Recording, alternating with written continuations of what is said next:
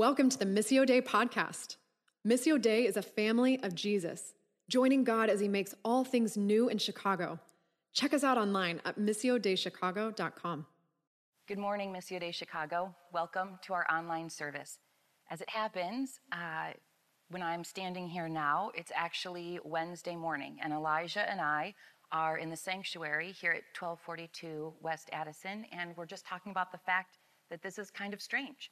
We are standing here recording this unsure of the results of the election from last night. And maybe when this airs on Sunday, we still won't know. Maybe we will. I'm not sure. But I actually think that's a good place to be in.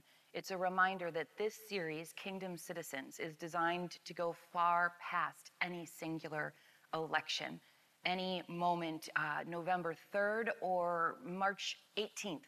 It doesn't matter. What we're talking about is how to be uh, kingdom citizens, Christians living in the reality of our specific place and time. In the New Testament, uh, the believers at that time were first century Christians learning to live out kingdom citizenship in the midst of the Roman Empire. And we're here today talking about how to be kingdom citizens in America in 2020. Regardless of where we are, we want to talk about being kingdom citizens first and foremost. We've been talking about the relationship of faith and politics. We've been talking about power dynamics. We've been talking about nonviolent resistance, the politics of Jesus. Today, what we're going to talk about is division, disagreement, and daily discourse. What I mean is this What does it look like to be a God honoring person in our daily discourse, in our, in our real life interactions? How do we do that in light of very real division? Very real disagreement. How do we live out Christian ethics, thriving in the way of Jesus in the midst of being divided by politics? Because that is our reality right now. Earlier this week, Brandon Blessman was um, praying over our congregation, over our city in light of this election, and something that he prayed struck me. And it's so true. He was praying into the fact that this division that we feel isn't just about a political party division. It's causing real divide mother and son, brother and sister, roommate to roommates, friendships uh, torn or, or tensed because of it. It's beyond political theories or opinions when it's dividing real relationships, when it's straining people, when, it, when it's cutting deeper in a different kind of a way, and it feels really intense this season. I've been talking to many adult children, my friends, um, talking the past few months about how this election seems to be tearing the fabric of their family visits in ways that have never happened before, really making um, family ties feel like they're wearing thin, walking on eggshells, family visits ruined, fear and hurts. There's something really tense going on. Why this large divide? What's going on? Well, consider this. I was thinking about this. If, if you were to ask me, Melissa, who did you vote for? And if I were to tell you, which I'm not going to, it's not the platform of the moment, it doesn't matter, but let's just pretend that I told you who I voted for. Your response most likely wouldn't be, oh, well, now I know what Melissa thinks about a specific candidate's qualifications and their character. That wouldn't be what you thought. The first thing you would probably think is, now I know what Melissa thinks about healthcare gun control, abortion, taxation, foreign policy, you would think you knew an awful lot about me after hearing my party affiliation. And that can't possibly all be accurate. But politically, we have decided as a society that we need these big buckets. And so that's where the divide comes in. I was reading a book called Why We're Polarized by Ezra Klein. And this is a, a, a, a social psychologist person, um, he was talking about the history of how this divide happened. And I thought it was interesting. So let me just take you through uh, the last 50 years in just a minute or so. So, first of all, candidates used to run according to their own opinions about certain things on various topics. But around 1950, the American Political Science Association asked very specifically for a more polarized political party system. They said this unless the parties identify themselves with programs, the public is unable to make an intelligent choice between them. They wanted the parties to serve as shortcuts for a whole bunch of information because nobody could possibly have opinions on all of those issues. That was the theory. And so they said we just needed to uh, polarize our political parties.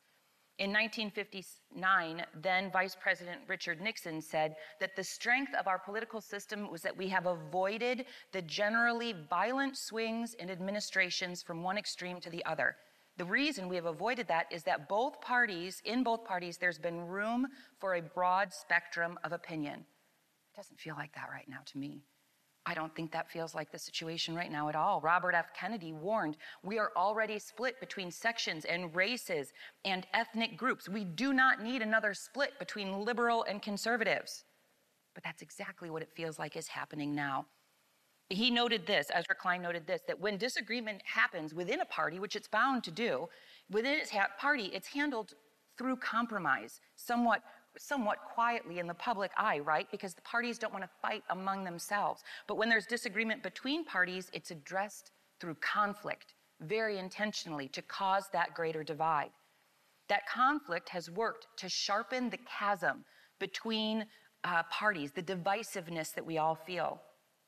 Over time, interestingly enough, they measured how warm do you feel on a scale of 1 to 100? How warm do you feel about your own party? And how warm do you feel about the opposing party? And over the decades, what they've noticed is this we actually are likely to like our own party even less than we used to. But we have come to dislike the opposing party far more. That's where the greater divide has happened. And so Ezra Klein says this even as hope and change sputter, meaning faith in our own party, fear and loathing proceed the hatred against the other party is the thing that has grown stronger. Okay, enough on history. I just wanted you to know that this political divide, this divisiveness, is kind of an intentional design that has grown over the last 50 years. And you might say this okay, fine, the divisiveness is intentional, but the other guys are making dumb decisions. What are they thinking? So this is interesting too. I was, uh, Brian Fulton led me to um, this uh, social psychologist named Jonathan Haidt, who wrote Haidt, H A I D T, who wrote Why Good People Are Divided by Religion and Politics. And it's really fascinating. We're not as different fundamentally as we think. Now remember, we've said this before be willing to name evil as evil, but do not demonize those who think differently than you. Proverbs 18:2 says this Fools have no interest in understanding, they only want to air their own opinions. Let's have interest in understanding. Be listeners and learners.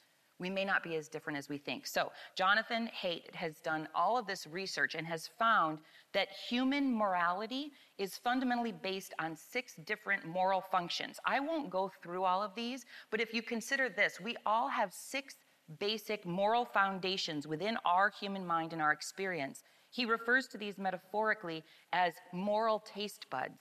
Um, our brains have six major sensors on how it is that we detect different flavors, so to speak, of our moral data. And so we have the same, think of it this way you open up your cabinet shelf, we all have the same group of spices in there, but it leads to various different cuisines. How we um, think about those cooking shows, right?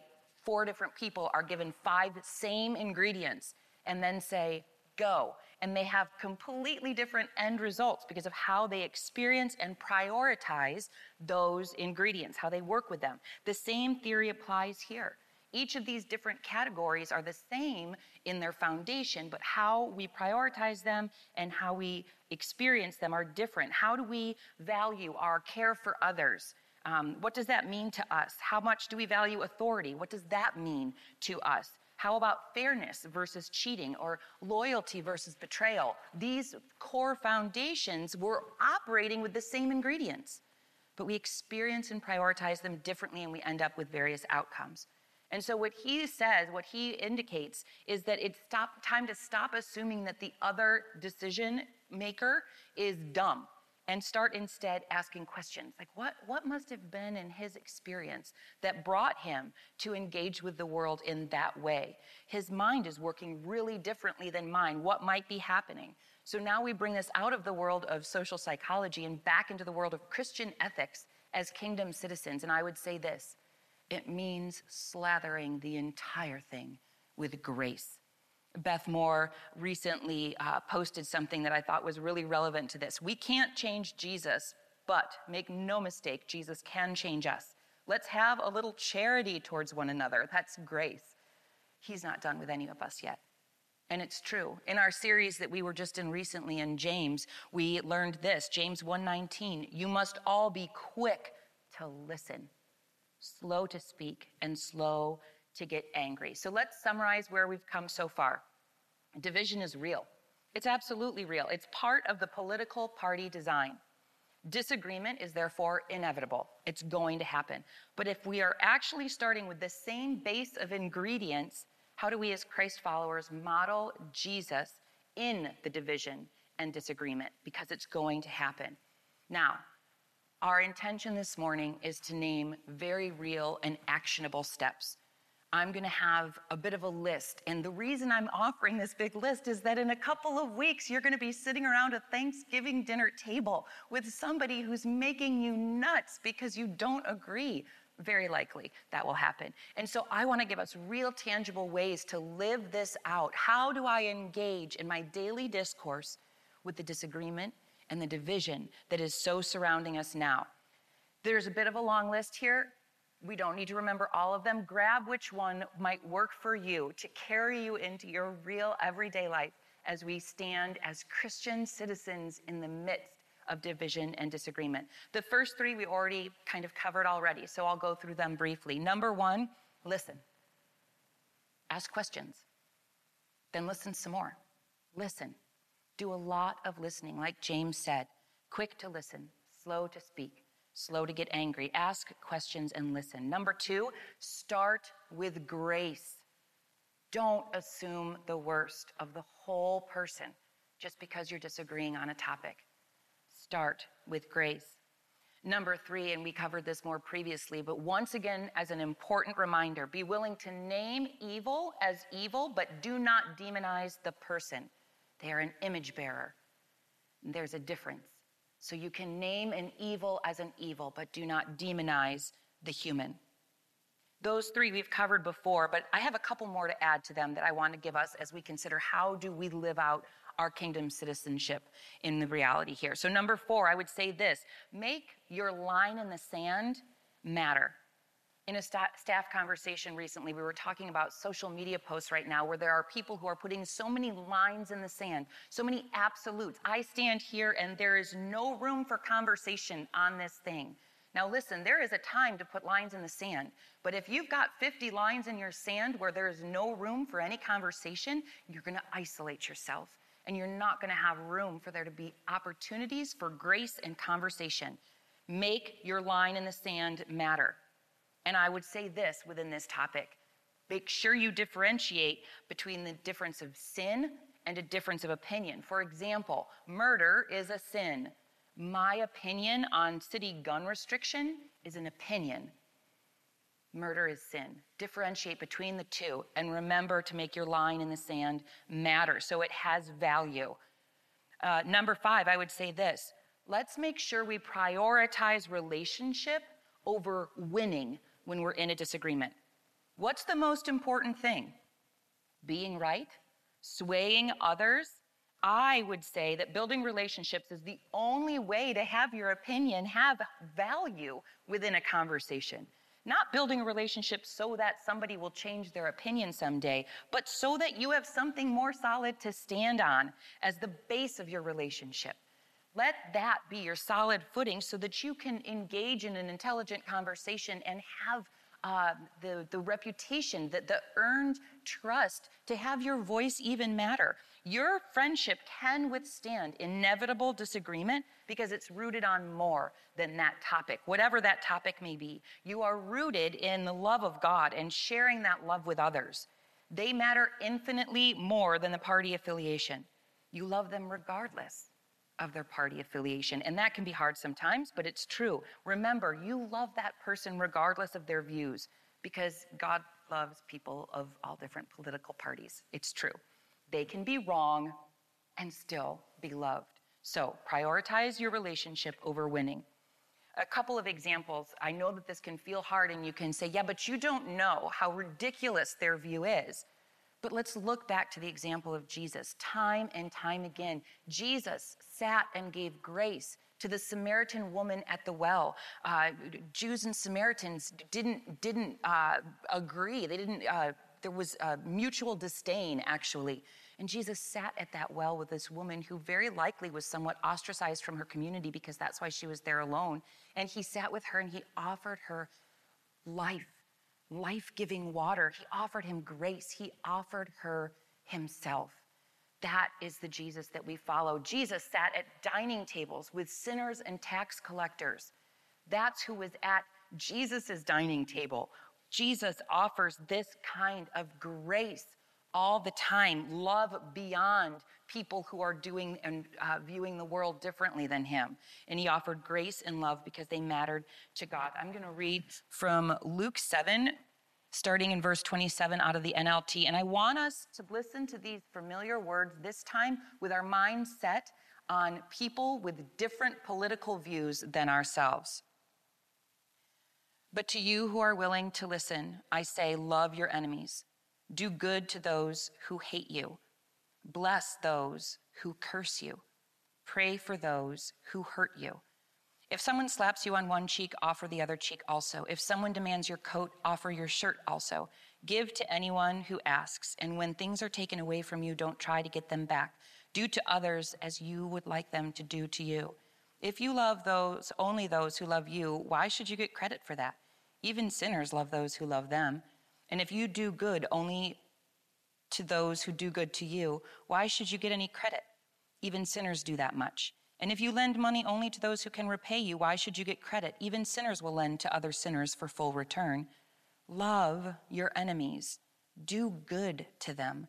Lend to them without expecting to be repaid. Then your reward from heaven will be very great, and you will truly be acting as children of the Most High. For he is kind to those who are unthankful and wicked. You must be compassionate, just as your Father is compassionate. That's smothering everything in grace. Grace, first of all. So, which number are we on? Number six. This is another important one as a reminder as you go to that Thanksgiving table or wherever else you find yourself in the midst of all of this division and disagreement. As a Christ follower, remember who you reflect to the world uh, this Stanley Hauerwas and William Will, Willimon, oh, that was a mouthful, sorry. They wrote this great book called Resident Aliens, and it's talking about how to be kingdom citizens in our reality right now. And they say this From a Christian point of view, the world needs the church not to help run the world more smoothly or to make the world a better place and safer for Christians to live. Rather, the world needs the church because without the church, the world does not know who it is.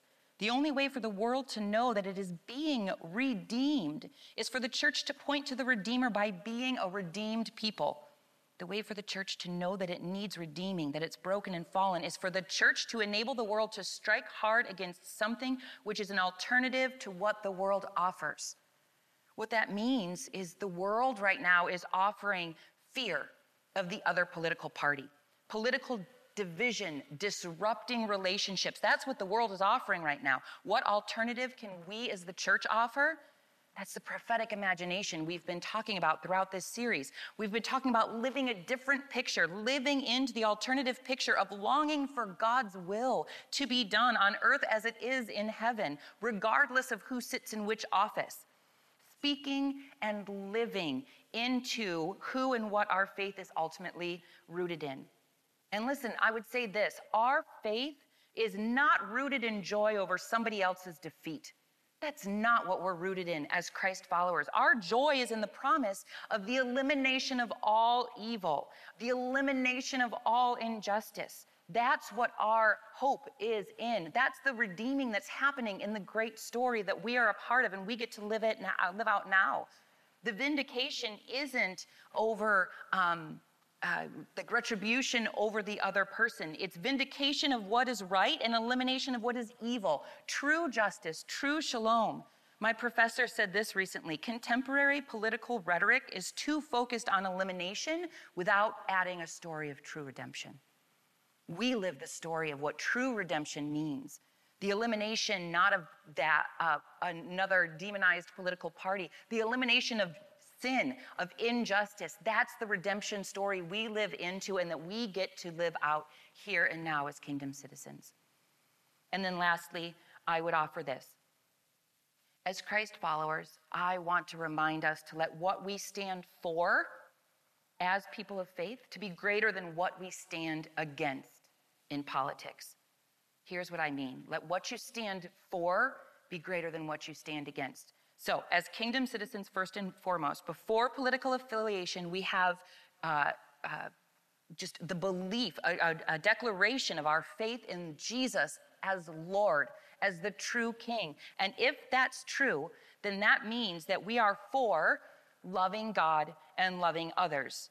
So let's take our neighbors. We're for loving our neighbors. What if our neighbor is uh, believing something that we are strongly against? That's okay. We can absolutely be against that thing. But what's the greater thing? What we are for is loving our neighbor. We are for loving them more than we are against their political beliefs. What we are for is greater than what we're against. I'll give you another example. We are for the fact that every single human being is made to bear the image of God. God loves everyone and longs for their redemption, for them to come to know God's love in return. Everyone is made in the image of God and has, has immeasurable value because of that. That's why we fight for true justice, right? For true shalom and kingdom inbreaking.